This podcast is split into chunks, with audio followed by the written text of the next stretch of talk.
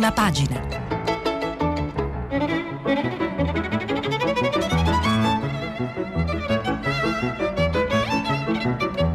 Questa settimana i giornali sono letti e commentati da Alessia Lautone, direttrice dell'agenzia di stampa multimediale La Press. Per intervenire telefonate al numero verde 800 050 333. Sms e WhatsApp anche vocali al numero 335 56 34 296. Buongiorno e buona domenica, benvenuti a prima pagina dagli studi di Milano. Io sono Alessia Lautone, leggiamo insieme i giornali di oggi che aprono sulle mascherine che sembra potremo togliere da luglio. E poi ancora il caos eh, vaccini, la tragica morte del giovane sindacalista, le primarie del centrosinistra e tanto altro. Passi- ehm, apriamo col messaggero senza mascherine eh, da luglio, il governo realistico togliere l'obbligo all'inizio del mese, domani atteso il CDCT PTS, piano antivarianti, coinvolti i medici di base per individuare gli over 50 non vaccinati. E qui Alberto Gentili, Giuseppe Scarpa, il piano antivarianti, medici di base a caccia di over 50 da vaccinare. Eh, la variante Delta preoccupa, in Puglia è stato individuato il primo importante focolaio, così come ha detto Mario Draghi venerdì è indispensabile rilanciare la campagna per la somministrazione del farmaco vincendo la sfida di vaccinare chi ha più di 50, quelli che si ammalano in maniera grave. Tant'è che nelle prossime ore il governo avvierà la caccia agli over 50 che non hanno ricevuto neppure una dose e in questa ricerca si affiderà ai medici di famiglia, la categoria, secondo il ministro della Salute Roberto Speranza, maggiormente in grado di seguire i pazienti e di garantire il maggior livello di capillarità. L'imperativo per limitare la minaccia della variante Delta e di altre possibili mutazioni del Covid-19 è immunizzare la popolazione più vulnerabile. In questa operazione il Ministero della Salute, assieme al commissario straordinario Francesco Figliuolo, si appellerà perciò alla collaborazione dei medici di famiglia che potranno garantire il monitoraggio più capillare, in quanto conoscono e frequentano i loro assistiti e avranno modo di contattarli uno a uno, anche grazie al modello informatico proposto a Speranza e a Figliuolo dal presidente dei medici di famiglia Silvestro Scotti. Un sistema già in uso in Campania che il commissario all'emergenza affinerà nei prossimi giorni per poi applicarlo su scala nazionale in modo da permettere ai medici di base di avere un quadro esatto dei propri pazienti non immunizzati. Il Corriere della Sera, mh, mm, c'è un retroscena di Monica Guersoni, troppe vischiosità in certi ministeri, così Draghi ha deciso il filo diretto con il CTS.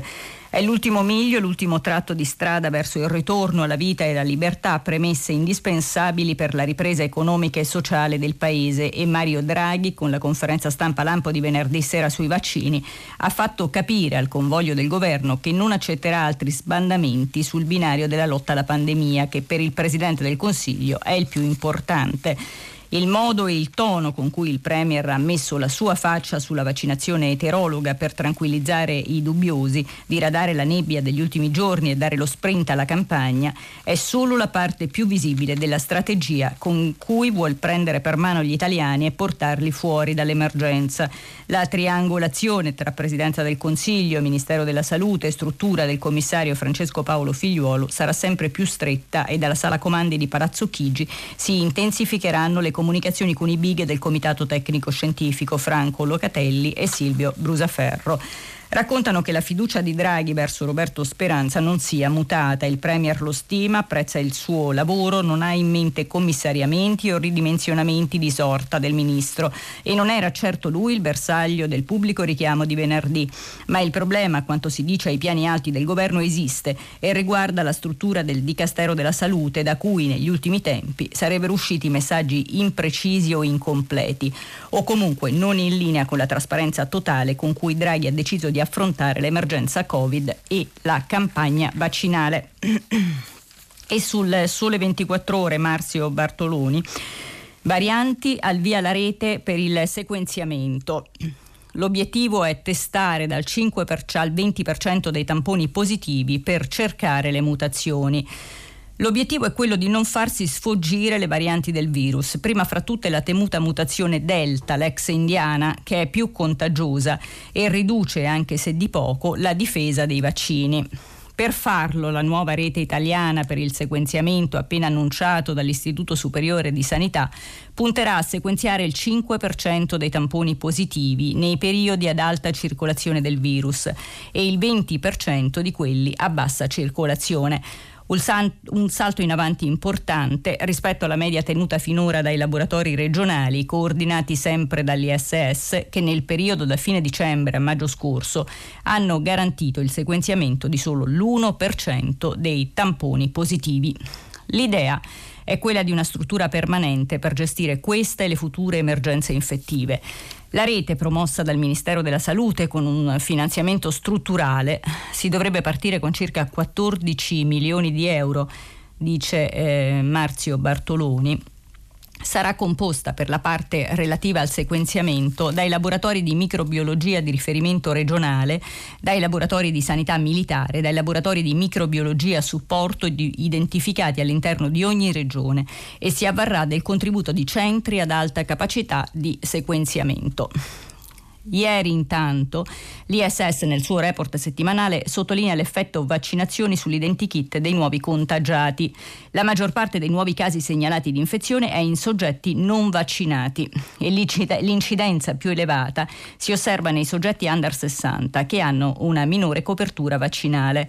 Insomma, pochissimi casi di contagio tra i vaccinati o che sono stati vaccinati con prima o monodose entro 14 giorni dalla diagnosi stessa ovvero prima del tempo necessario a sviluppare una risposta immunitaria completa al vaccino. E poi Invece il messaggero ci parla dell'allarme degli anestesisti in ferie dopo il blocco per il Covid. 150.000 interventi a rischio. Gabriella Melina. Per smaltire le liste di attesa gli ospedali puntano a programmare visite e interventi chirurgici nei prossimi mesi, gli stessi però che servirebbero ai medici per smaltire le ferie arretrate nella migliore delle ipotesi, oppure almeno per riprendere fiato per qualche giorno, se proprio di ferie non se ne vede nemmeno l'ombra. Insomma, per gli ospedali resta il dilemma delle due l'una. Il rischio è che o si sceglierà di rimandare ancora gli interventi oppure si dovrà contare su un numero limitato di medici che però dovranno sostenere un carico di lavoro insostenibile. Secondo Consul Cesi, il network legale a sostegno degli operatori sanitari, le, sanitari, le richieste di aiuto dei medici sono aumentate del 30% rispetto all'inizio della pandemia. A rischiare di dover rinunciare ad una pausa, seppure di qualche giorno, ci sono soprattutto anestesisti e rianimatori. Le terapie intensive dedicate al Covid per fortuna si stanno svuotando, ma ora i pazienti in attesa di essere curati per altre malattie sono migliaia e migliaia. E poi sotto ehm, c'è la testimonianza di una paziente, Claudia Sant'Angelo. Stavo male, credevo di impazzire, ho dovuto aspettare altri due mesi per una visita. In queste situazioni ti vengono i pensieri peggiori. Non riuscivo a tranquillizzarmi. È un'insegnante di italiano per stranieri, Claudia Sant'Angelo, 61 anni, vive a Ferrara e guida l'associazione di pazienti Vivere senza stomaco. Non ne aveva neppure 50 quando è stata operata. Lei è una donna molto forte, conduce eh, una battaglia per tutti i pazienti che sono nelle sue condizioni, eppure si è sentita, come dire, di impazzire, chiede Carla Massi. Certo, eh, risponde, è facile immaginare come si sta quando non puoi andare in ospedale vicino a casa, non ci sono ambulatori, gli intervalli dei controlli si sono allungati in modo da far salire l'ansia fino alla gola. E c'è anche accanto le, la testimonianza dell'oncologa Stefania Gori. L'intervista è sempre di Carla Massi eh, in dieci mesi nel 2020 sono state fatte circa 3.000 diagnosi in meno di cancro al seno, una cifra allarmante che comincia a palesare i suoi effetti. Donne che hanno iniziato tardi le cure, controlli mancati, interventi rinviati, circa 700.000 pazienti in meno esaminati rispetto al 2019, precisa Stefania Gori, direttore dell'oncologia medica del Don Calabria di Negrar Verona e presidente della rete oncologica Pazienti Italia. Alcune diagnosi sono state fatte con gravi ritardi, la sintomatologia del tumore della, mannella, della mammella spesso è assente o molto scarsa. La sfida è intercettare la malattia in una fase preclinica con gli screening. Ricordiamo che in Italia nel 2019 le diagnosi di tumore in generale sono state 371.000, 1000 al giorno. Quindi è possibile che la malattia di alcune pazienti avrebbe preso una strada diversa. Un carcinoma mammario diagnosticato al primo stadio ha oggi una chance di sopravvivenza a 5 anni che sfiora il 90% senza i segni della malattia. Crede che quel tempo bloccato per la pandemia sarà recuperato? Deve esserlo assolutamente, dice la dottoressa, anche se gli esiti di questa drammatica situazione si tradurranno in ulteriori nuove diagnosi in ritardo tra il 2021 e il 2022. Invece la stampa, diretta da Giannini, ha un'intervista all'immunologo del Comitato Tecnico Scientifico Sergio Abrignani. La confusione non è colpa nostra, dice Abrignani, non siamo un branco di ubriachi. Eh, Nicolò Carratelli, intervista a Brignani, nessun problema con Mario Draghi se ehm, sulle vaccinazioni eterologa c'è stata confusione, non certo dovuta al CTS assicura. Eh, ci faccia un riassunto, chiede Carratelli, noi eh, diamo una forte raccomandazione a evitare i vaccini vettore virale al di sotto dei 60 anni per la prima come per la seconda dose, per seguire la massima cautela avendo alternative a disposizione. Questa raccomandazione resta confermata dal Premier che però ha lasciato aperta la possibilità di fare la seconda dose con AstraZeneca, meglio che non completare il ciclo vaccinale del tutto condivisibile ehm, chiede il giornalista, quindi nell'intervento anche un po' irritato del Premier non si è sentito chiamato in causa, io mi limito a ricordare quello che ha suggerito il CTS. Noi non abbiamo dato alcuna indicazione perentoria sul ricorso alla vaccinazione eterologa e poi dice ehm, qualsiasi comunicazione possa danneggiare la campagna vaccinale è deleteria, non sta a me indicare eventuali errori, ma ci tengo a dire che non è accettabile farci passare per un branco di ubriachi che cambiano le indicazioni a caso. Siamo in una terra sconosciuta e dobbiamo adeguarci alle nuove evidenze scientifiche modificando di volta in volta le indicazioni. In tutti i paesi europei hanno fatto come noi. E su Repubblica, Annalisa Cuzzocrea, che eh, gli ascoltatori di prima pagina conoscono bene, la destra attacca Speranza, Palazzo Chigi lo difende, ma gli uffici sono sotto esame. Eh, non sono solo i giornali di destra ad attaccare, ancora Roberto Speranza, imputando al Ministro della Salute tutto quel che gli si può imputare nella gestione della pandemia. Ieri contro di lui sono intervenuti anche esponenti di Forza Italia, secondo cui la conferenza stampa di Mario Draghi di venerdì sarebbe stata un giusto commissariamento da parte del Presidente del Consiglio. In realtà Palazzo Chigi continuano a sostenere che Draghi e Roberto Speranza lavorano in armonia, senza nascondere però che negli ultimi 15 giorni ci sono stati dei problemi imputabili alla struttura tecnica del Ministero Ministero della Salute. L'obbligo per chi ha meno di 60 anni e ha fatto una prima dose con AstraZeneca di passare a Pfizer o Moderna per la seconda dose è stato comunicato male. Ma non è solo questo il punto, ci sono state, secondo il Premier, ordinanze contraddittorie che hanno confuso i cittadini e hanno portato a un lieve decremento della media giornaliera di inoculazioni di vaccino nell'ordine di 30, 40, 50 mila dosi. Niente di grave, ma il segnale che bisognava in qualche modo intervenire per fare chiarezza, scrive Annalisa Cuzzocrea. E poi Libero. Siluro a speranza, mille pagine in procura sugli errori del governo nel gestire il virus. Francesco Zamboni, il medico che accusò l'OMS e perciò fu epurato, consegna ai PM di Bergamo una memoria che fa tremare il ministro. La verità di Maurizio Belpietro. È ora di licenziare Speranza, anche qui al suo posto sarebbe meglio Zambon. Fossi Mario Draghi, scrive Maurizio Belpietro, licenzierei Roberto Speranza e lo sostituirei con Francesco Zambon. E passiamo ad un altro argomento. Dopo la morte del sindacalista, la Repubblica apre tutelare chi lavora per i giganti eh, digitali. Scusate. Non si può morire come Adil, Conte apre il tavolo dei diritti Giolitti, eh, un articolo su Repubblica di concetto vecchio. Serve un nuovo statuto dei lavoratori, propone Giuseppe Conte dopo l'uccisione del sindacalista del Sicoba Saldil Belakdim, 37 anni, investito da un camionista mentre stava partecipando a una manifestazione a Biandrate, Novara. Nella maggioranza Lega e PD aprono a delle modifiche, Italia Viva chiude. Di fronte all'emozione per una morte assurda, ieri a Roma c'è stato un corteo di solidarietà del patto d'azione anticapitalista, il grido di siamo tutti Adil, la politica prova a correre ai ripari per cercare di governare un mondo come quello della logistica dove spesso vige il Far West. E la prima mossa la fa l'ex premier M5S. Sui luoghi di lavoro si registra un generale imbarbarimento delle condizioni di impiego rispetto al quale non possiamo più girarci dall'altra parte. Lavoratori precari, sottopagati, sotto ricatto. Una piaga, una realtà con la quale fare i conti, scrive su Facebook Giuseppe Conti. Conte. Noi crediamo a un nuovo statuto delle imprese per le quali è oggi necessario semplificare e creare condizioni di sviluppo e crescita ma pretendiamo anche un nuovo statuto dei lavoratori. Se qualcuno pensa che si possa accettare un ritorno allo sfruttamento, ai ricatti e al caporalato, deve fare i conti con il Movimento 5 Stelle. Se qualcuno pensa che la ripresa produttiva non possa prescindere dal sacrificio di lavoratori e lavoratrici dei diritti sindacali di base, allora fa parte del problema e non della soluzione. Mettiamoci subito tutto eh, l'impegno. E poi mh, Repubblica ha un'intervista al mh, ministro del lavoro eh, Orlando. L'algoritmo che decide gli orari deve essere regolato nei nuovi contratti. L'intervista è di Francesco Bei.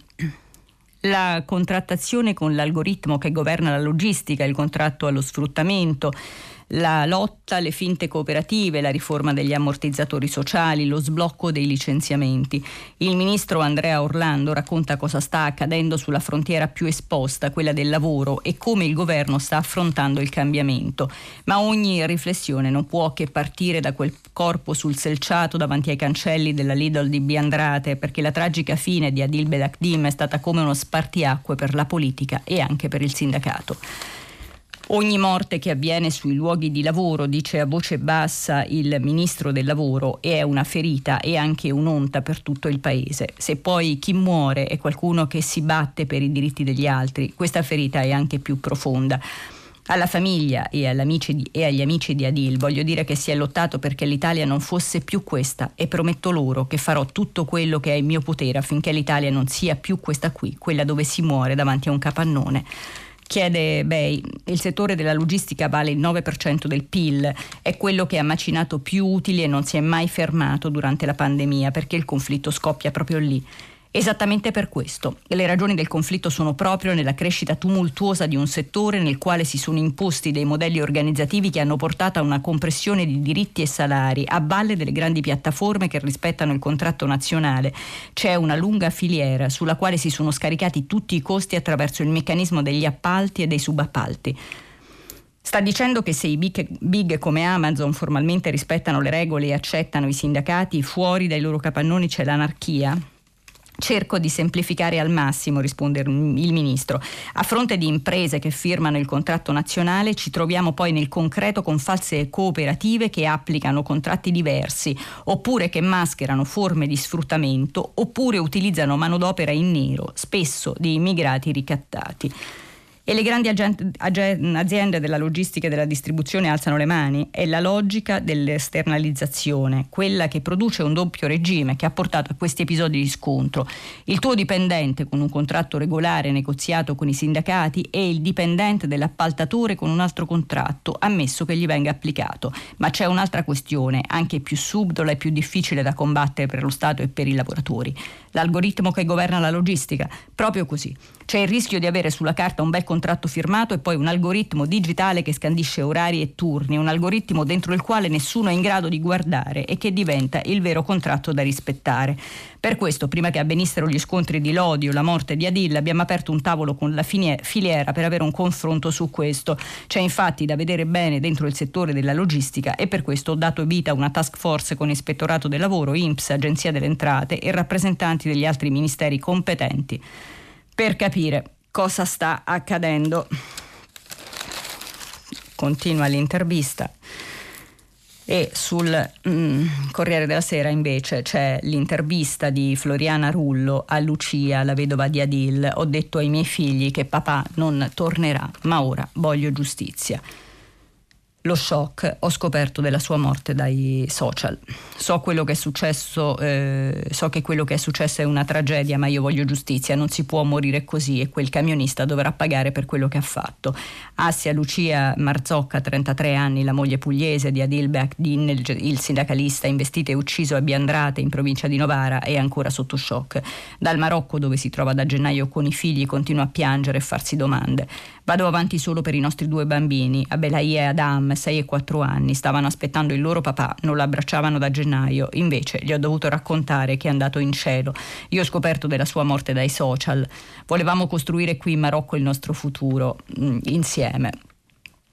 Cosa ha pensato quando ha scoperto dell'incidente? Solo che voglio giustizia, eh, non si può morire così, mio marito stava lavorando, credeva in ciò che faceva, non posso pensare che questo camionista lo abbia ucciso in quel modo, senza nemmeno fermarsi. Come ha scoperto che suo marito era morto? Attraverso i social. È stato uno shock quando ho letto la notizia della sua morte. Poco prima mi aveva chiamato mia madre dall'Italia dicendomi hai saputo.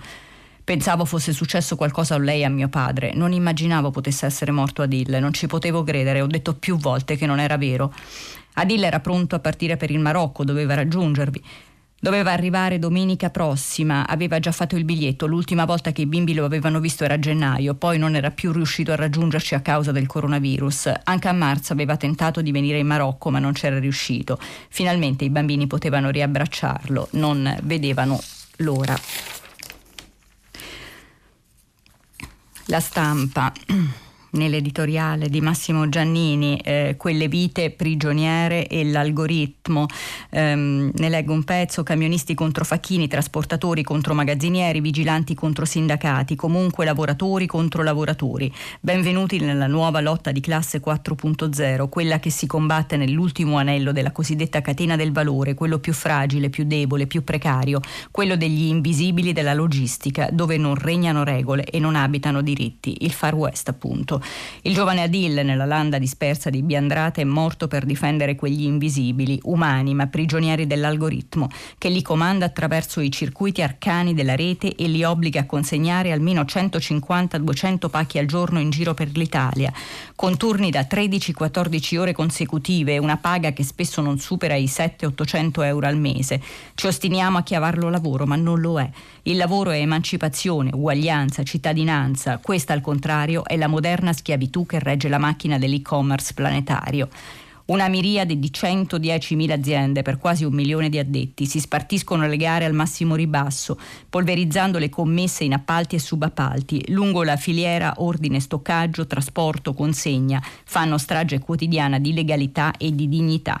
Un settore già in forte sviluppo che dal 2008 è cresciuto a ritmi del 20% l'anno fino a raggiungere gli 80 miliardi di ricavi e a coprire il 15% delle vendite al dettaglio. Con il lockdown l'aumento è diventato impetuoso, ma lo è diventato anche lo sfruttamento della manodopera, ritmi sempre più elevati, diritti sempre più conculcati. Lavoratori assunti come finti soci di cooperativa per lucrare su tasse e contributi, accordi aziendali stracciati con tanti saluti a riposo, ferie e malattie salari decurtati con tanti saluti all'anzianità e ai minimi contrattuali e poi ricatti e soprusi, caporalato e razzismo, l'80% degli occupati è di origine africana.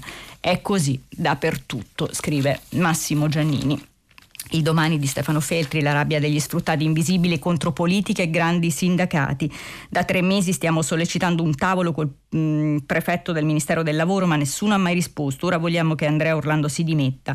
Non eh, ce la fa a risolvere i problemi dei lavoratori che rappresenta. Deve andare via. A parlare Mohamed Arafat, coordinatore provinciale del Sicobas di Piacenza, è appena arrivato a Roma per la manifestazione a Piazza della Repubblica. L'obiettivo è essere ascoltati dal Ministero. Ieri i lavoratori sono arrivati nella capitale da ogni parte d'Italia, Napoli, Bologna, Lodi, Piacenza, Milano, per prendere parte a un altro sciopero nazionale. La cosa principale che chiediamo alle istituzioni è l'anticipo del blocco dei licenziamenti. Poi c'è la questione dei diritti dei eh, lavoratori e della sicurezza, scrive Carmen Baffi sul domani.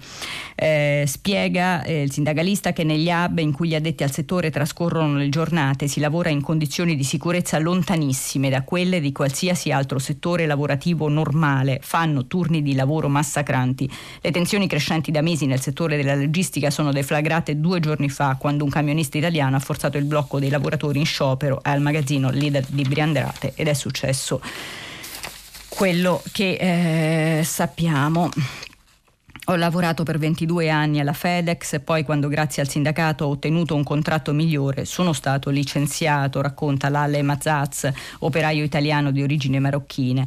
Ieri Lalle era in sciopero insieme ad altre 200 persone per portare avanti la lotta di Adil.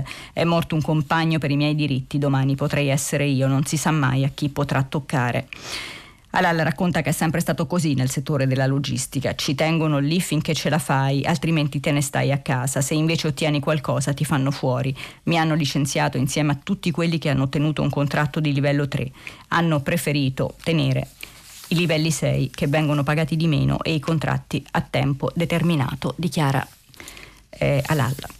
Cambiamo argomento ehm, con la morte eh, della giovane italiana a Parigi, Miriam uccisa da un monopattino nella Parigi che sognava da sempre. Nata a Capalbio 31 anni, 31 anni fa, è stata travolta da due ragazze fuggite senza soccorrerla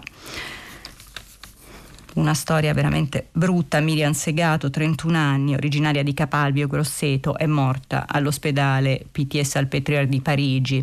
È Stefano Montefiori che racconta questa storia. Due ragazzi di monopattino elettrico l'hanno travolta, le, la zona pedonale lungo la Senna lunedì sera. Le due ragazze su uno stesso monopattino sono piombate addosso a Miriam, hanno continuato la loro corsa. Secondo alcuni testimoni c'è chi ha approfittato della situazione per rubare alcuni affetti personali della ragazza. La scena è stata vista dagli agenti della brigata fluviale che pattugliano la Senna. Sono immediatamente sbarcati per soccorrere la ragazza che ha sbattuto la testa sul marciapiede ed era in arresto cardiaco. Dopo mezz'ora di massaggio gli agenti sono riusciti a farle riprendere il battito e a stabilizzare le sue condizioni, rendendo possibile il trasporto trasporto in ospedale. I medici però si sono mostrati subito pessimisti. La Procura di Parigi ha aperto un'inchiesta per omicidio volontario involontario aggravato dall'omissione di soccorso e si studiano le immagini delle videocamere di sorveglianza. Sul luogo dell'incidente le autorità hanno affisso volantini con un appello a testimoniare e un numero di telefono a disposizione 24 ore su 24. L'assessore ai trasporti del comune di Parigi ha chiesto alle due ragazze che hanno travolto Miriam di costituirsi facendo le condoglianze ai familiari della ragazza e assicurando che farà faremo luce su questa tragedia. Sono molto forti e non da oggi le polemiche per la pericolosità dei nuovi mezzi della mobilità urbana nonostante il Comune di Parigi abbia realizzato centinaia di chilometri di piste eh, ciclabili. Passiamo alla mh, mm, politica c'è un eh, editoriale di Federico Fubini, Le risposte che il paese non riceve. Ogni volta che negli anni il mondo politico ci ha riservato le sue assurdità, ci siamo consolati, scrive Fubini, raccontando a noi stessi e agli altri che l'Italia in realtà era un laboratorio, per carità lo sarà senz'altro stato, ma di questi tempi dà più l'impressione di essere un museo di modelli un po' superati. È difficile fare a meno di pensarlo quando si ascoltano le parole che salgono dal sistema dei partiti oggi e si prende nota di quelli che non si ascoltano. Prendere l'espressione crescita economica, per esempio, sarà banale, sterile, ma alla fine vorrà pur dire qualcosa se alla fine dell'anno scorso il prodotto interno lordo italiano era del 12,4% sotto i livelli del 2007, ad eccezione della Grecia, un caso unico nell'Unione Europea. Anche al punto più basso della pandemia l'area aereo in media era dell'11% sopra i livelli di 14 anni prima ed erano in terreno positivo anche i paesi più duramente colpiti da Covid come Spagna o Portogallo. Ora in una situazione del genere è improbabile che di crescita economica gli italiani non vogliano sentir parlare, a maggior ragione alla vigilia di un piano di investimenti pubblici europei e italiani senza precedenti nella storia della Repubblica. I ceramisti, gli artigiani, gli imprenditori, gli addetti della logistica dei grandi porti, i commercianti e gli autonomi che nei mesi scorsi hanno perso tutto, i circa 6 milioni di giovani inattivi o ufficialmente disoccupati, le risposte che il Paese non riceve, da leggere Federico Fubini sul Corriere della Sera oggi. Passiamo mh, mm, alle primarie. Eh, sul manifesto primaria alla romana con Gualtieri in poll. Scusate, ma l'affluenza peserà. Giuliano Santoro, alle primarie romane si vedrà non tanto il chi, ma piuttosto il quanto. Non dovrebbero esserci sorprese sulla vittoria di Roberto Gualtieri, ma a fare la differenza sul tasso qualitativo di investimento politico e sul peso della mobilitazione in vista del voto d'autunno sarà il numero dei votanti. L'obiettivo minimo è superare la soglia dei 47.000 elettori che si recarono ai gazebo nel 2016 per scegliere Roberto Giachetti, poi sconfitto al ballottaggio da Virginia Raggi. Asticella piuttosto alta se si considera che i preiscritti al voto prima dell'apertura delle operazioni erano solo 3.000. Il rischio che comporterebbe un flop appare evidente guardando a Torino, dove la scorsa settimana soltanto in 11.000 hanno partecipato alle primarie vinte da Stefano Lorusso. Ne è venuto fuori un candidato debole, tanto che nel capoluogo piemontese adesso si parla addirittura di un clamoroso dietrofront di Chiara Appendino, la sindaca uscente, che aveva annunciato di non volersi ricandidare. Un bel problema per il PD e per il centro-sinistra che a Roma non intende farsi logorare da ulteriori incertezze o restare gelato da un'incoronazione senza popolo. Ecco il motivo dell'appello che da Enrico Letta in giù coinvolge tutti i maggiorenti del partito e che ehm, invita dalle 8 alle 21 tutti i residenti a Roma che abbiano compiuto 16 anni ad andare presso uno dei circa 200 gazebo allestiti per l'occasione, versando i 2 euro di sottoscrizione. Il voto questa volta si potrà esprimere anche online registrando e versando l'obolo tramite carta di credito. Ieri Gualtieri ha incassato l'endorsement di Andrea Orlando e poi invece c'è ehm, Adriana Pollice che eh, intervista ehm, il Gaetano Manfredi, è il candidato sindaco eh, di Napoli, in una coalizione che va da par- dai partiti tradizionali a quelli che fanno capo alla maggioranza del presidente della regione Vincenzo De Luca fino a sinistra italiana ed espressioni della società civile come Mille Colori per Napoli. Soprattutto è al centro Manfredi del laboratorio in cui si sta sperimentando l'accordo tra PD e 5 Stelle fallito in altre eh, città. Alternativamente, chiede eh, Adriana Pollice, eh, le danno l'etichetta di candidato Demme o di Grillino. Come gestirà il confronto tra alleati e con De Luca?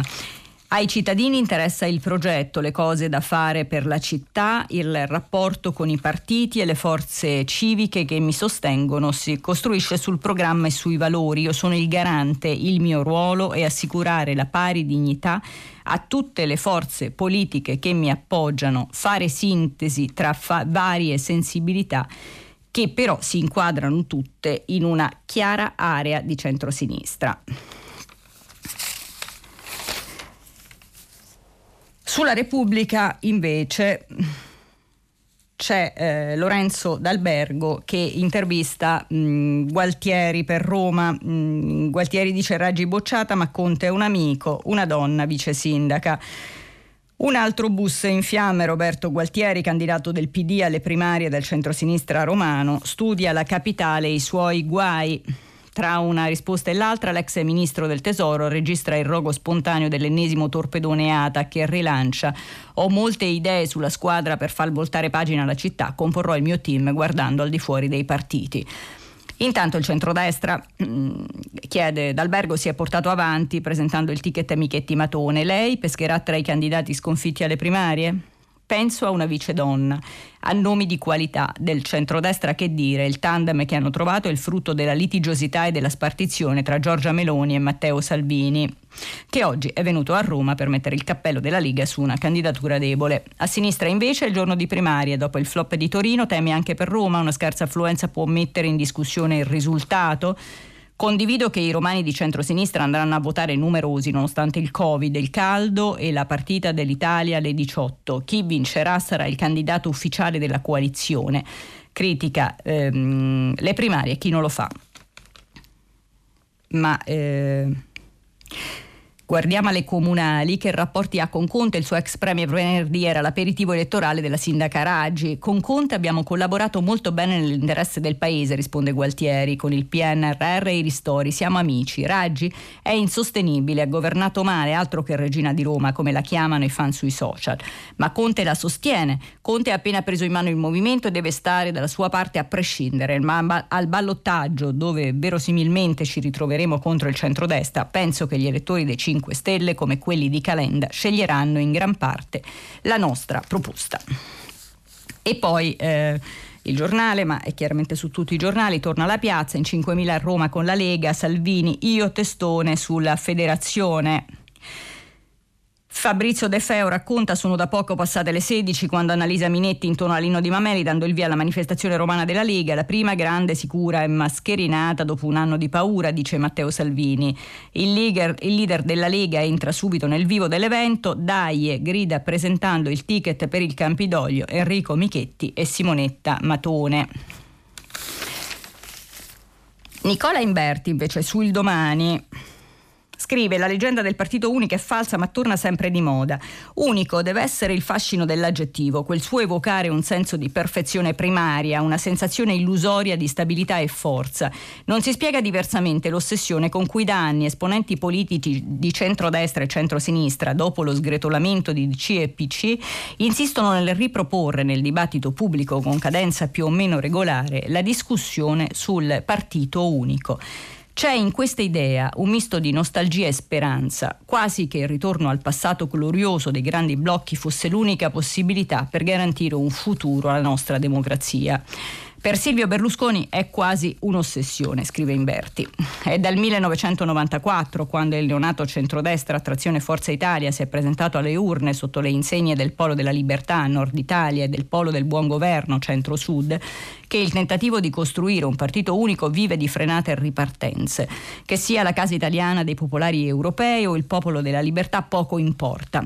Oggi tocca al centrodestra italiano, questo sarebbe il nome scelto dall'ex cavaliere, un contenitore per celebrare il matrimonio tra ciò che resta di eh, Fratelli d'Italia e la Lega di Matteo Salvini. Matrimonio di interesse si intende, perché il partito unico è semplicemente un'alchimia fondata sull'errata convinzione che per vincere le elezioni basti sommare gli elettori.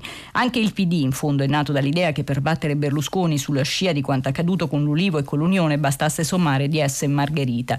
Normalmente bisogna riconoscere conoscerlo. Il primo impatto con le urne è positivo, il PD pur sconfitto nel 2008 ha preso più di 12 milioni di voti, ma in assenza di un progetto politico comune col tempo l'unità comincia a venir meno il risultato è il proliferare di piccoli, a volte piccolissimi partiti personali creati da delusi, reduci e transfughi.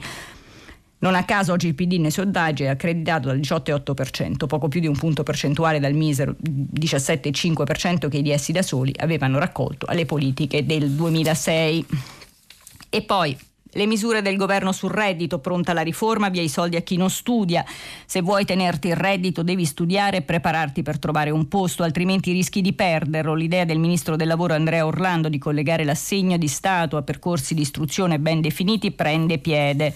E visto il consenso nel governo e le indicazioni di Mario Draghi su questo versante, sarà di certo inserita nella riforma complessiva del sistema che, salvo sorprese, prenderà corpo a luglio.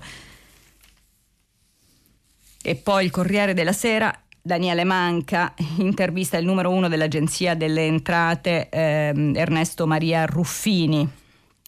Evidentemente non è né equo né efficiente, perlomeno per la politica, visto che i leader dei partiti fanno a gara per cambiarlo, parla del sistema fiscale, ma qualcuno la chiama per chiederle consiglio. Eh, risponde Ruffini Einaudi metteva in guardia dai consigli teorici, scaraventando dalla torre, in realtà li gettava nella genna, quelli che definiva gli astratti dottrinari. Come Agenzia delle Entrate ci limitiamo a mettere a disposizione delle istituzioni la nostra esperienza pratica affinché qualunque scelta il legislatore intenda adottare possa avere una sua concreta e semplice applicazione e non rimanere solo sulla carta. In altre parole, non si dovrebbe inseguire ad ogni costo la perfezione teorica assoluta, già che il risultato potrebbe essere un'assoluta imperfezione pratica. Raisi, Falco che ama i social, passiamo agli esteri, dal mondo. Eh su Radio Tremondo se ne è parlato. Eh, il nuovo presidente popolarissimo su Instagram è stato eletto con il 62% dei voti, da 40 anni nel sistema giudiziario ha preso por- parte alla commissione della morte. Dopo una breve campagna elettorale segnata dalla pandemia, dall'esclusione di diversi candidati di spicco riformisti e conservatori da parte del Consiglio dei Guardiani e da un crollo dell'affluenza alle urne, il capo del sistema giudiziario conservatore Ibrahim Raisi ha vinto al primo turno le elezioni presidenziali di venerdì ehm, diventando così il successore di Hassan ehm, Rouhani è il messaggero da Emi. C'è anche invece sulla stampa un'intervista eh, di Giordano Stabile ai conservatori tutto il potere per i riformisti ormai è la fine è la figlia eh, dell'ex presidente Rafsanjani che parla Invece sul fatto, il fatto racconta eh, il TAR, report riveli le fonti sulla Lega, un articolo di Gianluca Roselli, un precedente pericolosissimo che rischia di indebolire parecchio la libertà di stampa, il lavoro d'inchiesta e la tutela delle fonti. Questo è il tono unanime delle reazioni alla sentenza del TAR del Lazio che ha dato ragione ad Andrea Mascetti sulla sua richiesta di accesso agli atti nei confronti di report. Secondo il TAR la RAI ora dovrà consentire al ricorrente entro 30 giorni l'accesso agli atti e ai documenti, non tutti però solo quelli che riguardano le richieste fatte dai cronisti di report a soggetti della pubblica amministrazione nell'ambito dell'inchiesta. Ehm, andiamo avanti a leggere la sentenza. Infatti, l'assunto giuridico su cui si basa la decisione del TAR è che i giornalisti della TV di Stato siano equiparabili a funzionari della pubblica amministrazione e un'inchiesta giornalistica a un procedimento amministrativo. Quindi non sarebbero tenuti al basilare diritto della tutela delle fonti. Aldo Grasso, Padiglione Italia, gli sponsor e la purezza dell'acqua, parla del problema di, Reona, di Ron, Cristiano Ronaldo che ha detto che preferisce l'acqua alla eh, Coca-Cola facendo perdere, ci siamo ritrovati un CR7 fiero di aver sgasato una multinazionale facendole perdere 4 miliardi di dollari. Il messaggero ha eh, una bellissima eh, intervista eh, di ehm, Francesco Musolino allo scrittore francese Emmanuel Carrer che a Taormina. Ho fatto meditazione ogni mattina per 30 anni ma se oggi sono vivo lo devo alla chimica e a 14 elettroshock. Eh, Monsieur Carrer rileggere la sua intera vita dopo la diagnosi è stato liberatorio? Non mi sento liberato semmai rischiarato. Andavo in cerca della luce avevo bisogno di trovare la pace psichica ma sono consapevole che la ribiltà dai vritti nell'induismo sono le onde di pensieri che la mente genera in modo incessante spiega il giornalista. È una pura utopia Racconta il ricovero ospedaliero e gli elettroshock denun- dandosi sulla pagina. La malattia mentale è l'ultimo tabù rimasto, proprio così. E vorrei che questo libro fosse utile per parlare apertamente del disagio psichico, rompendo il silenzio di chi soffre dei familiari. Invece si tace sulla depressione, sui disturbi bipolari, la schizofrenia, ci si autoemargina come fosse un vero tabù. Abbiamo parlato tanto in questi giorni dei problemi psichici. Invece sul Fatto Quotidiano c'è un'intervista a Pupi Avati di Alessandro Ferrucci. Per gli stessi attori sul set lei è un maestro di cinema, in realtà punto sugli aspetti umani, psicologo. È fondamentale ed è necessario essere pronto a cambiare ruolo a seconda della situazione, quindi divento parroco, medico, papà, nonno, fratello maggiore o qualunque altra trasposizione necessaria per permettere all'interlocutore di fidarsi e imme- immediatamente. Me lo ha insegnato Tognazzi, dice Pupi Avati. Eh, nonostante la riapertura, eh, gli incassi al cinema sono oltre il drammatico, si è persa l'abitudine neppure i film italiani sono tornati di qualità, abbiamo superato il periodo terribile delle commedie dove per dieci anni hanno recitato gli stessi attori, gli stessi eh, registi e i soliti intrecci. Per fortuna lei mi parla ancora, è uscito sulla piattaforma con risultati straordinari, quasi un milione di spettatori. Eh, è un'intervista lunga e molto interessante sul cinema in cui a un certo punto ehm, il giornalista gli chiede la Sandrelli si è lamentata per le poche inquadrature e lei mi parla ancora. È un suo rammarico e ha ragione ma il film, il film si forma sulla morte di lei. Se non moriva come cazzo facevo a raccontare la storia? Dice eh, Avati e noi credo che siamo arrivati al termine, eh sì, siamo arrivati eh, al termine di questa nostra rassegna stampa che oggi è ricchissima, mi dispiace di non avervi potuto leggere tutto. Tra poco ci sarà eh, il filo diretto, vi aspetto. Allora eccoci, benvenuti al eh, filo diretto anche oggi di domenica vuol dire che siete degli ascoltatori attenti di, eh, di, prima pagina perché siete svegli a quest'ora e già siete pronti a parlare con me. Eh, vediamo se c'è qualcuno al telefono. Buongiorno, pronto? Eh, buongiorno, sono Michela da Bologna. Michela, buongiorno. Buongiorno.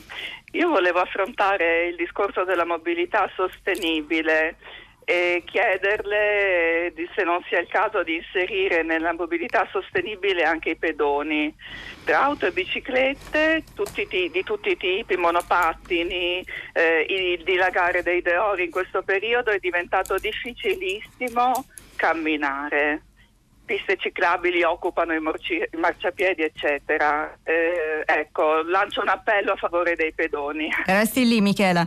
Eh, resti con me perché tocca un argomento che è veramente importante, perché ormai tra monopattini, biciclette che spesso, eh, se non sono sulle, sulle piste ciclabili, sono, sono spesso sul, sul, marciapiede, perché io ne vedo e quindi e, e in realtà è vero quello che lei dice, cioè i pedoni non riescono quasi più a camminare, fanno un po' lo slalom tra, tra una cosa e l'altra. Quindi ehm, è chiaro che la mobilità sostenibile è importante, è chiaro che sarebbe meglio, ma veramente molto meglio che tutti noi eh, andassimo con mezzi elettrici, utilizzassimo biciclette, utilizzassimo ehm, i famosi monopattini, però è altrettanto vero eh, che bisogna dar modo alle persone di camminare per le strade in maniera eh, sicura perché mh, mm, molto spesso questo non accade, lo vediamo proprio nelle grandi città, l'abbiamo visto con gli incidenti che sono avvenuti, a parte ehm, la nostra povera italiana eh, morta a Parigi, è veramente è, è un fatto drammatico anche per, per, il fatto che queste due ragazze se, se ne sono scappate l'hanno lasciata così, quindi insomma mh, è, un, un, fatto drammatico, però eh, Ovviamente ce ne accorgiamo tutti nel nostro piccolo, nelle nostre città, che camminare è diventato difficile. Ha ragione Michela, lei mm, cosa mi ha detto? Da dove, da dove chiama? Perché... Chiamo da Bologna, che è una città dove moltissimi girano in bicicletta, quindi si è sviluppata molto l'attenzione per le piste cicliche. Appunto da una parte è un bene, dall'altra eh, eh, sì, certo, no, ma, eh, mm, è, è, sicuramente un bene, è, è un bene nel, nel, momento in cui ci sono le piste ciclabili e quindi c'è la possibilità di andare eh, in percorsi stabiliti e sicuri e nel momento in cui i pedoni possono eh, camminare tranquilli, perché poi se, poi se, poi questo diventa un, così, un problema per le città, senza, senza, senza, regole, perché poi queste, queste persone sul monopattino in bicicletta non hanno regole, vanno ovunque, no? dalle piste ciclabili al marciapiede, passano davanti ai cancelli, la gente esce e quindi veramente tutti quanti ci accorgiamo di quanto sia ormai diventato pericoloso per i pedoni. Quindi Michela, grazie eh, veramente per questa, per questa, sua testimonianza. Grazie a voi. Buongiorno e buona domenica. Buongiorno. Allora, vediamo gli sms. Eh, Buongiorno, mi piacerebbe sapere se tra le iniziative che si intraprenderanno per migliorare la situazione della nostra sanità ci sarà anche l'abolizione dell'esame di azione a medicina. D'altronde in, questo, in quest'ultimo periodo non è firmato il messaggio che è arrivato stamattina. In quest'ultimo periodo abbiamo visto che l'accesso ehm, alla professione dei medici è stato molto più veloce, c'è stato bisogno ovviamente di, ehm, anche di specializzandi che, e quindi l'accesso è stato più veloce. Sicuramente ehm, probabilmente ci si è accorti che è possibile, ora non lo so se verrà tolto l'esame di Stato, questo non lo so, non so nemmeno se è stato... Mh, se è stato già eh, eh, stabilito, devo dire, però l'accesso alla professione in questa situazione in cui ehm, c'è stato il Covid in questo momento è stato indubbiamente eh, più eh, facile per i medici che ovviamente si sono eh, trovati in una situazione drammatica ma hanno lavorato eh, con, con, forza e sono stati davvero la nostra forza e la nostra speranza e continuano ad esserlo. c'è un'altra telefonata, mi dicono, pronto? Pronto? Eh, buongiorno, buongiorno, Alfonso da Cosenza. Buongiorno Alfonso. Buongiorno. Mm, io chiamavo in, in realtà in relazione a um, ciò che è stato detto ieri ehm, eh, sulla disgrazia avvenuta eh, del sindacalista insomma, ucciso, investito, morto, insomma, investito sì. dal, dal camion. Facciamo fatica a dirlo, vero? Sì. Facciamo fatica a dirlo, non, non sappiamo che cosa dire, è stato ucciso, è morto, è, è, è perché è una cosa talmente drammatica che, che la, la, capisco, la capisco benissimo. Beh, io mh, mm, intervenivo, in, volevo una riflessione su ciò che aveva detto lei leggendo alcuni sms. Uh-huh. Ehm, eh, era, c'era un'ascoltatrice che aveva scritto, sulla, insomma, aveva scritto della, di Salvini, Meloni, eh, e poi lei rifletteva sul fatto che ok, però su queste cose siamo diciamo, tutti d'accordo più o meno, eh, per cui bisognerebbe, non bisogna farne un discorso politico. Ecco, io credo che invece sia un discorso proprio politico, perché lì ad esempio ci sono i Cobas, non ci sono altri. Non ci sono, non ci sono anche, neanche altri sindacati, non ci sono i confederali, ci sono i Cobas. E, e, dunque io credo che ci sia un, proprio un, c'è, c'è una, una, una, parte politica che, che, si interessa di alcune cose, che trova a, a organizzare, a organizzare delle, delle, delle, manifestazioni, delle proteste de, delle, per, per risolvere alcuni problemi.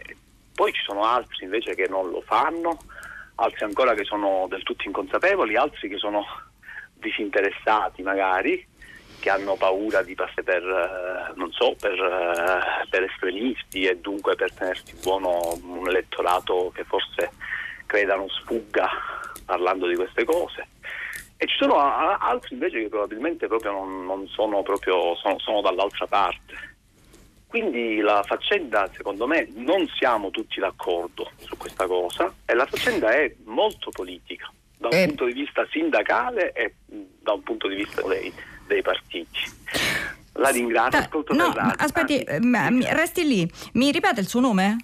Alfonso. Alfonso, ehm, allora io ieri mh, quello che dicevo, perché sugli sms poi mh, mi hanno detto, eh, ora non ricordo esattamente che cosa è successo, però io volevo dire, eh, e non so se mi sono espressa bene, che sulla morte del, singa- se, del, del giovane sindacalista, eh, che questa morte non poteva non trovare eh, il cordoglio e l'angoscia totale di qualsiasi parte politica, perché non posso credere che questo non sia accaduto, mh, era questo che eh, volevo volevo dire, non volevo parlare di, eh, delle varie eh, differenze politiche eh, che certo ci sono, però sarà d'accordo con me che comunque ehm, cioè, c'è anche oggi l'intervista eh, del ministro Orlando no? che vi invito a leggere, di cui oggi mh, ho parlato un po' nella rassegna e, e, sembra sempre che le cose si, si, vedano da fuori. Non so se lei è d'accordo con me, no, no, ma chiunque parli sembra che non c'entri mai nulla nel, nella soluzione del problema. È sempre colpa di qualcun altro e c'è sempre qualcun altro che, deve, ehm, che, che doveva fare qualcosa. In realtà eh, siamo qui, è successa una cosa gravissima e ehm, è chiaro che bisogna assolutamente prendere delle... Ehm, delle decisioni rispetto a quello che è accaduto. Su questo sarà d'accordo con me? Penso certo, e spero. Sono d'accordo, eh. con, sono d'accordo, con, lei, però sì, resta, sì. resta, il fatto che lì c'erano soltanto i Cobas. Okay? Sì. Il, il, sindacato dei facchini, così come è stato diciamo, battezzato sui, sui, sui quotidiani ieri, era, eh, era, in questo momento diciamo, mh, mm, come dire, difeso nei suoi diritti da, non da altri. Sì. Mm, questo va bene. E, e, e anche il, il, sindacato dei facchini era difeso da, eh, nei suoi diritti. Io credo che ehm, ieri abbiamo, abbiamo, letto tantissimi commenti sul fatto che questa sia eh, una guerra tra, tra poveri. Eh, c'è, non, non, c'è una parte che difende e che è l'unica parte a difendere i lavoratori. Cioè, quello che voglio dire io, quando dico che non, non è una storia di una parte politica, voglio dire che tutti si dovrebbero prendere, mettersi eh, seduti e dire è un momento in cui eh, il, il, mondo del lavoro è veramente sotto shock, in una situazione assurda. Nel mio mondo ideale tutti dovrebbero parlarsi e dirsi non è possibile che in un paese civile si possa morire così, non è possibile eh, che ci siano ancora sfruttamenti da parte dei lavoratori e che anzi questo sfruttamento continui e aumenti. Ho capito quello che lei vuol dire, eh? ho capito, ho capito benissimo. Sicuramente eh, non ci sono dubbi che lì c'erano i Cobas. Mm, questo mi sembra che sia stato chiaro, che sia stato, è, è chiaro da parte di tutti. Però bisogna anche dire eh, che, che, forse eh, tutti dovrebbero mettersi insieme per cercare di risolvere e cercare di aprire gli occhi su questa situazione. Grazie, grazie Alfonso. Allora, eh, il sindacalista del Marocco, ancora chiaramente eh, i messaggi sono su, su, questo, i sindacalisti del, del, Marocco è morto a causa di un'economia che ti spinge per guadagnarsi appena da vivere.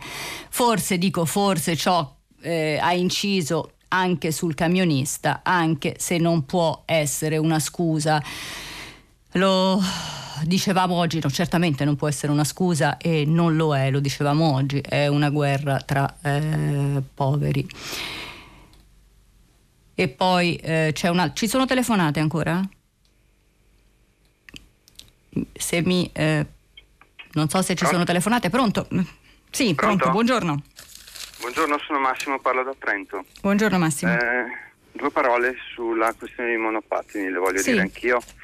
Eh, perché ogni volta che c'è un incidente di questo tipo sale la febbre del maledetti monopattini che la stampa tra l'altro mh, mm, direi che contribuisce in maniera significativa a questo tipo di approccio.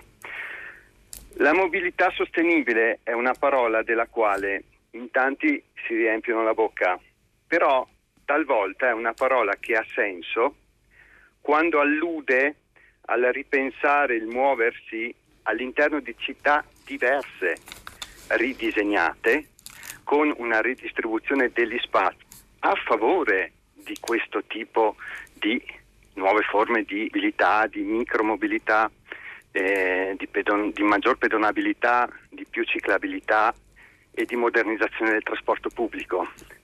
Siamo in una fase transitoria nella quale è inevitabile che ci sia così eh, anche qualche incidente di questo tipo, purtroppo, perché quella che è successa ieri è una tragedia, tra l'altro è accaduta a Parigi, che è una delle città in Europa in assoluto più all'avanguardia sì, nella trasformazione degli spazi proprio.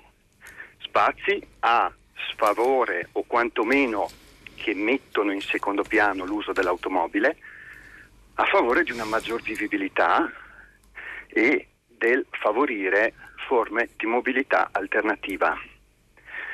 Mi piacerebbe che anche la stampa italiana si abituasse a questo tipo di approccio, perché non si può andare avanti facendo la guerra alla ciclabile di Corso Buenos Aires a Milano, ad esempio, no? Oppure con i giornali che continuano ad avere la rubrica dei motori, quando invece il Guardian in Inghilterra ha la rubrica mobilità, ormai da una decina d'anni. Bisogna allargare, allargare lo sguardo e pensare e guardare a città che gestiscono gli spazi in modo diverso. I PUMS, che sono i piani urbani della mobilità sostenibile, che tante città italiane stanno portando avanti, servono proprio a questo, servono a fare in modo che la politica metta al centro eh, meno auto e che dica che al centro della politica dei trasporti c'è il benessere dei cittadini. Grazie. Lei dice che noi sui giornali non diamo spazio alla mobilità sostenibile, non parliamo, perché a me sembra che eh, nell'ultimo periodo almeno questo, questa tendenza stia, stia molto cambiando. Cambia però eh, okay. l'approccio nel parlarne, mh, mm, deve cambiare, deve mutare un attimo. Uh, forse ha ragione, ehm, mi sembrava che, che invece fosse, fosse, già, come ha detto lei, è un momento di transizione no? in cui eh, non, la, la, mm, modernizzazione delle città nel trasporto pubblico non è avvenuta in pieno. E, e quindi siamo, siamo in un momento in cui forse c'è anche una transizione, mi permetta questo, nel modo di eh, comunicare e di parlare, cioè si parla sì di motori, ma spesso si parla anche di mobilità sostenibile, cioè io credo che se ne parli, eh, se ne parli moltissimo. E mh, mm, sono d'accordo con lei che eh, non bisogna, demo- ogni volta che c'è un incidente si cerca di demonizzare eh, i monopattini o qualsiasi altro mezzo di locomozione che invece invece serve e come perché magari tutti ci potessimo muovere eh, usando dei mezzi elettrici e quindi eh, aiuteremmo, davvero, aiuteremmo davvero noi stessi, i nostri figli e, e sarebbe eh, un mondo migliore. Ci stiamo mh, forse arrivando eh, con lentezza perché appunto c'è un tempo in cui ehm, le piste ciclabili non funzionano, vengono costruite fino a un certo punto, poi si fermano, poi si bloccano i lavori, poi si è costretti a scendere dalla pista ciclabile, a rimezza la strada e passarci intorno. Guardi, anch'io mi muovo in bicicletta, quindi so bene ehm, che cosa vuol dire. Ci sono città in cui questo è possibile ed è più facile in Italia e città in cui è ancora veramente tutto molto difficile. Credo che lei sia d'accordo con me, non mi ricordo da dove chiamava perché eh, poi a seconda di dove uno vive chiaramente vive una situazione più piuttosto che un'altra. Cioè se ehm, a Roma eh, è più difficile conosco mh, a, almeno insomma, ehm, per, per, per, la mia esperienza personale. Comunque sì, è vero, ehm, ne parleremo sempre di più perché è importante per eh, tutti noi. Ehm, L'SMS ospedali, negli ospedali, almeno parlo di quelli della mia città, l'atmosfera è tesa. Molti sono in alcuni reparti Novax, a quelli che non lo sono tocca un super lavoro e con difficoltà riescono a prendersi ferie. Chi ne paga le conseguenze? Soprattutto i pazienti, naturalmente, dice Marina, che non ho capito se lavori in un ospedale, questo lo dice perché ehm, ci lavora oppure, oppure no. Vediamo se c'è un'altra telefonata. Eh, sono, sì. sono io? Eccola, buongiorno, buongiorno. buona domenica. Buongiorno. Altrettanto, eh, Nicola da Napoli. Mm, niente, intervengo per la notizia che mi ha lasciato basito di, di, di, della cena di report, sì. dei giornalisti di report. Io credo che sia di una gravità estrema questa, questa notizia per il mondo della, dell'informazione, per la libertà di stampa, la libertà proprio in generale dei cittadini. Report è una frontiera che ci sembrava veramente miracolosa addirittura considerando il panorama della riformazione italiana, di, di, di libertà, di, di, equidistanza da tutti, cioè più di equidistanza, di indipendenza. Attaccare report significa attaccare la libertà di stampa, che è uno dei principi fondamentali della nostra libertà. E mi, mi meraviglio che non se ne parli a sufficienza, mi pare che sia una notizia quasi di secondo piano. Beh no, è, è su tutti i giornali, eh Nicola. Mm, eh, ma la credo, notizia... che, uh-huh. credo che anche le persone debbano uh, indignarsi e, e svegliarsi, perché secondo me tutto questo sta entrando in un quadro generale in cui certi diritti acquisiti, certe, certe visioni del mondo, ehm, parlo dei migranti, parlo di, di, tutto quello che sta accadendo eh, diciamo, nel mondo in generale, è, è, è, tutta una deriva verso una minore libertà, verso un autoritarismo che si va sempre più pressante e, e dunque e questo mi sembra addirittura con la, la, la, la dei, dei, cittadini perché oramai siamo talmente, come dire, tutti quanti appiattiti su, sull'informazione, diciamo quella diciamo ufficiale, chiamiamola così, che non ci indigniamo più, che non ci ribelliamo più, che accettiamo tutto. Io credo che sia davvero grave questa, questa, questa sentenza, anche perché equiparare il, il, giornalista RAI a un funzionario dello Stato mi sa tanto di regime, eh, non so se comunista, se fascista, quello che sia, ma comunque di regime. Eh, non so se ne è d'accordo, ma a me sembra veramente che è grave, grave, grave questa cosa. Grazie mm, Nicola, eh, credo che sia, eh, sì io, io, sono d'accordo, il giornalista deve eh, assolutamente difendere le fonti e quindi il fatto di, di chiedere di svelarle non, ehm, non, mi piace, anche se ci sono eh, ov- ovviamente dei pareri molto diversi su questo. E, ehm, io credo che tutto questo indebolisca mm, un po' il lavoro, il lavoro d'inchiesta perché poi chiaramente se uno è costretto a rivelare le fonti, è chiaro che eh, questo lavoro non, non, lo facciamo più.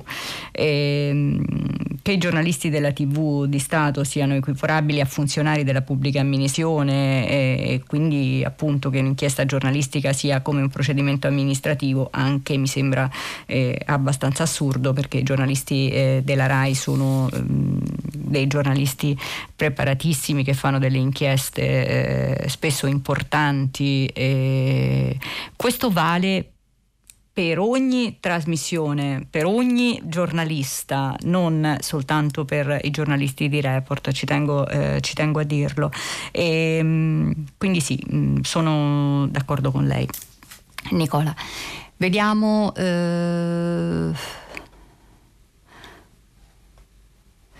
Eh, ancora ehm, Clara da Bologna, Sigfrido Ranucci parla di attacco alla libertà di stampa, il giornalismo d'inchiesta fa paura, Ranucci dice che non svelerà mai le sue fonti fino alla morte e che il report ricorrerà alla Corte europea. Ne abbiamo parlato oggi. Ehm, quando entriamo in un supermercato o facciamo shopping dal divano, ricordiamo di essere complici di sfruttamento umano e distrazioni di capitale, dice Antonio, non, non esagererei in, in, questo modo Antonio perché poi se no veramente non, non, non credo che ci siano molto le colpe dei cittadini in questa vicenda. Ehm, veramente le regole per circolare con i monopattini ci sono, altro conto è che non vengano rispettate, come succede per tutti gli altri veicoli che circolano sulle nostre strade. Eh, grazie e buona domenica eh, Gianfranco da Treviso. Sì, ehm, ci sono le regole sicuramente, però non c'è nessuno che queste regole le a rispettare, caro Gianfranco poco. Quindi eh, certo le regole ci sono per tutto in Italia, poi però c'è necessità di, eh, di farne altre perché vengano rispettate, perché altrimenti eh, non, eh, questo non, eh, non, accade e quindi che eh, ci siano monopattini che si muovono in maniera indiscriminata sulle strade della nostra città è vero ed è un fatto che non possiamo negare in nessun caso. Vediamo Vediamo se c'è un'altra telefonata. Pronto? Buongiorno. Buongiorno. Buongiorno. Buongiorno Daniele da Padova. Buongiorno Daniele. Buongiorno, allora, intanto complimenti per la conduzione, sempre complimenti a Radio 3 per qualunque cosa faccia. È vero, Radio 3 un... è veramente una radio bella, lo posso dire? Sono ospite, sì. quindi lo posso dire. Eh? Sì, si può dire, si può proprio dire. Sì. E, mm, volevo fare un intervento brevissimo sul tema del lavoro e mh, volevo sapere lei che cosa ne pensava. Secondo me il problema non è tanto il salario, il livello di salario eh, di molti lavori, ma è la diseguaglianza, eh, una diseguale redistribuzione eh, dei guadagni del lavoro ehm, e quindi degli interessi. Io per esempio ehm, faccio, sono un infermiere e mm-hmm per esempio mi confronto con eh, i salari eh, sia eh, all'interno del, dell'attività sanitaria dove, dove, sono occupato, sia anche a livello europeo. Mm-hmm. E noto enormi diseguaglianze e quindi anche con carichi di lavoro molto diverse.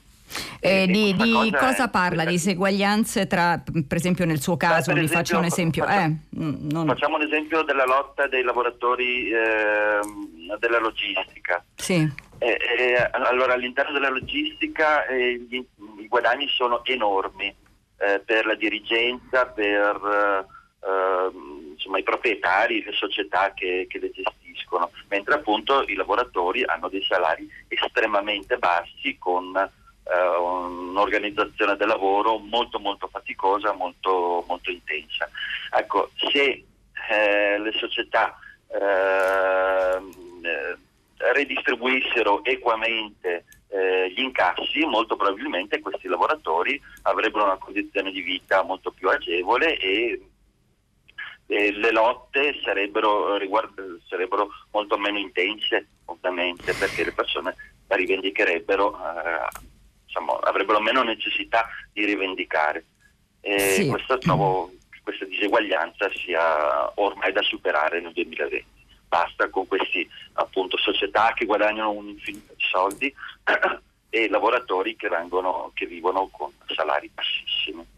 Certo, mm, Daniele, grazie. Eh, questo si chiama sfruttamento ed è quello di cui stiamo parlando da ieri ed è quello di cui appunto eh, parliamo in questi giorni, è quello, denun- quello che denunciamo con eh, tutta la nostra forza. Chiaro che ehm, se sfrutti persone che consegnano, che lavorano 13-14 ore al giorno per 700-800 euro, eh, senza diritti, senza turni di lavoro adeguati, senza che riescano a leggere la loro busta paga, senza che siano eh, tutelati in alcun modo. Questo vuol dire ehm, che stai sfruttando dei lavoratori, non che non che stai dando lavoro a delle persone, è, è molto diverso, c'è, c'è una, veramente una, una diversità eh, totale. Grazie, vediamo se riesco... Eh, Buongiorno, il tema della mobilità è cruciale, ma non ha senso contrapporre pedoni, ciclisti e monopattini. Questi ultimi mezzi non devono trarre spazio ai pedoni. Il problema delle città italiane non sono però loro, ma sono auto e moto troppe disordinate, spesso indifferenti o addirittura aggressive nei confronti degli altri utenti fragili. La maggior parte dei morti nelle strade italiane sono pedoni investiti da auto e moto e spesso sulle strisce pedonali. Solo liberando le città dalle auto mh, mm, moderando la velocità e facendo rispettare il codice della strada da parte di tutti, i pedoni vivranno meglio, scrive Luisa da Genova. E sì, ehm, non ci sono dubbi che se eh, tutti rispettassimo le regole che ci sono vivremmo eh, tutti meglio e quindi certo eh, che non, non, non, contrapponiamo pedoni ciclisti e, e monopattini. Eh, però eh, certamente le erano rispettate da parte di tutti. Mm, abbiamo parlato del monopattino per, per, la ragazza morta a Parigi, chiaramente. Ehm, Mettiamo tutte le regole che vogliamo sulla mobilità sostenibile, ma nulla servirà se non torneremo a comprendere il significato di una parola che con la conflittualità esasperata che caratterizza questa epoca non è più di moda. Rispetto, dice Mimmo. Mimmo. Eh, sì, è vero, ehm, credo che serva rispetto e credo che questa sia caratterizzata da una conflittualità esasperata. Sembrava all'inizio della pandemia che non fosse così. Vi ricordate quando mm, cantavamo dai balconi, ballavamo, sembrava che ci fosse un, un avvicinamento no? e, che, e, che, si fosse tornati uniti in qualche modo ad aiutarsi. È stato un attimo, però è stato, mm, è stato bello. Poi invece sono iniziati eh, i problemi, è iniziata la stanchezza, sono iniziati ehm, i, i, conflitti sociali, è, è, venuta a galla tutta la crisi di un, di un periodo che non finisce in nessun modo e quindi abbiamo visto proprio un altro film ehm, non riesco più a, a, vedere i messaggi, non so per quale motivo non eh, mi si aggiornano e quindi riesco più ad entrare. Chiedo ehm, alla regia se c'è un'altra telefonata. Pronto? Pronto, buongiorno. Buongiorno. Sono, sono Elena. Io abito a Bergamo, ma in questo momento sono a Tornion, che è un bellissimo paesino della Val d'Aosta. Mm, Io sono tornata, sono tornata dopo circa un anno perché vabbè, poi la Val d'Aosta è stata chiusa per, eh, per vari motivi e devo dire che ho riscontrato un, ehm, cioè, un incremento di edifici, di aree edificabili. Qui era tutto bloccato, fino a poco tempo fa non si poteva costruire niente adesso sono spuntate come funghi un mucchio di costruzioni tra i, il, la baita che, è, ehm, che ha messo dei casottini di legno per aumentare lo spazio, tra le costruzioni vere e proprie, immagino che ci sia stato un rilassamento un po' dei vincoli edilizi. Mi chiedevo, che questo tema è molto importante perché adesso parliamo tutti di ripartire, deve essere rilanciata l'economia, c'è tantissima gente che ha problemi economici, quindi è chiaro che siano fattori importanti, però ci siamo resi conto anche in questo periodo di quanto è importante il nostro ambiente. E quindi questo elemento che adesso forse è un po' più silenzioso, cioè se ne tiene conto a livello normativo eccetera, però nelle, eh, nei piani di tutti i giorni che si stanno facendo non so quanto venga considerato perché veramente eh, qui è stata un'esplosione e vedo anche eh, in altre parti, quindi Ecco, volevo capire il tema del rispetto ambientale, del rispetto e della conservazione del verde che ci rimane, quanto sia presente poi eh, nei vari piani che si stanno facendo per la ricostruzione. Elena, sì, ehm, lei ha trovato un grande cambiamento, quindi andando adesso dopo, prima, c'era andata immagino prima della pandemia? Sì, eh, sì okay. eh, sono qui, ma era proprio da anni che non si poteva più costruire. Sì, invece certo. adesso eh, tante zone lo, si vedono cantieri, strade, eh, inizio di lavori sia qui che per esempio adesso io ho una visione, eh, sono qui quindi però anche Cervinia ha visto addirittura stanno costruendo in un torrente, quindi eh, mi sembra che sia ripartito tutto un po' come se fosse stato un liberi tutti, no? Sì, e, eh, come, se, come se la, la, la, crisi economica potesse dare giusti- eh sì, esatto, giustificazione esatto. a ripartire, l'abbiamo visto anche nelle città in fondo con i Deor, ristoranti, bar, tutta, ormai non sì, si cammina più perché tutto... Articolo, eh, sì. C'era un articolo di Galli della Loggia di sì. questa settimana che mm-hmm. denunciava appunto anche il degrado nelle città perché adesso appunto il pedone oltre ad avere il problema dell'altra mobilità però c'è anche il problema che è pieno di tavolini ovunque. Sì Quindi, infatti. ecco, eh, facciamo un appello Elena facciamo un appello l'ambiente è importante cerchiamo di mantenerlo è vero che ehm, cioè costruire costruire in maniera indiscriminata non, non ci aiuterà questo sicuramente. Eh, quindi non rilassiamoci sui vincoli che ci sono e cerchiamo invece di, di di, di, mantenerlo, questi, di mantenerli questi nostri nu- luoghi straordinari e di avere un, un rispetto per, per per questi paesaggi fantastici che, che, il mondo ci invidia veramente. Esatto, che poi forse a lungo termine sono anche quelli che a livello economico ci daranno più possibilità forse, perché ma, cioè, c'è anche l'intervento edilizio da soldi subito, però poi attendere non porta a, non porta più turismo, no? quindi anche per i paesi turistici forse non è molto lungimirante come visione. Sì, diciamo che in Italia abbiamo un po' di difficoltà a guardare a lungo termine, mentre sarebbe proprio il compito della politica, dei veri politici, eh, capire che guardare avanti e non guardare soltanto a quello che succede oggi o domani eh, può essere redditizio. grazie Elena, grazie, grazie davvero. A lei, grazie a voi tantissimo, buona giornata. buona giornata. Allora, eh, c'è un'altra telefonata, pronto? Buongiorno. Buongiorno. Sono Maria Grazia da Roma. Buongiorno. A parte il fatto che per la questione marciapiedi occupati dai tavolini i vigili ti rispondono bisogna fare un esposto, chiusa parentesi, ehm, la situazione delle primarie a Roma per le prossime amministrative il signor Gualtieri non ha fatto un programma per noi che abitiamo a Roma, sta facendo grandi progetti per il giubileo, che sarà una tragedia per chi vive a Roma. E dovremmo anche pagare perché i giubilei ci sono sempre costati ai cittadini.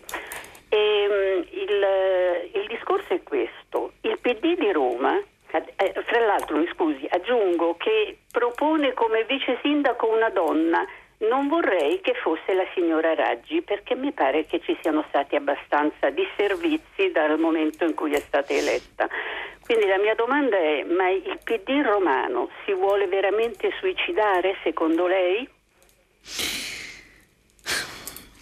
Credo, che domanda difficile Maria Grazia, proprio l'ultima che, posso, che ho preso. Eh, guardi, eh, credo che ci siano stati veramente dei grandi, dei grandi, problemi e delle grandissime confusioni nel PD romano. Sono ehm, in parte d'accordo con lei, c'era Zingaretti che si doveva candidare, poi però si è candidata alla Raggi e quindi ci sono stati dei problemi, certamente. Però eh, una cosa posso dire, eh, noi romani, eh, noi eh, italiani abbiamo le urne abbiamo il voto e quindi finché c'è il voto siamo liberi di votare eh, la persona che ci sembra eh, la migliore e che possa eh, realmente risolvere i, i, problemi di questa bistrattata Roma che mh, mm, per quanto io sono, sono stata anche criticata nel corso di questi giorni nella rassegna stampa ma continuerò a dirlo Roma ci sono dei disagi eh, veramente eh, incredibili e sono, mm, sono troppi troppi, però appunto siamo un paese democratico, c'è il voto, ci sono le urne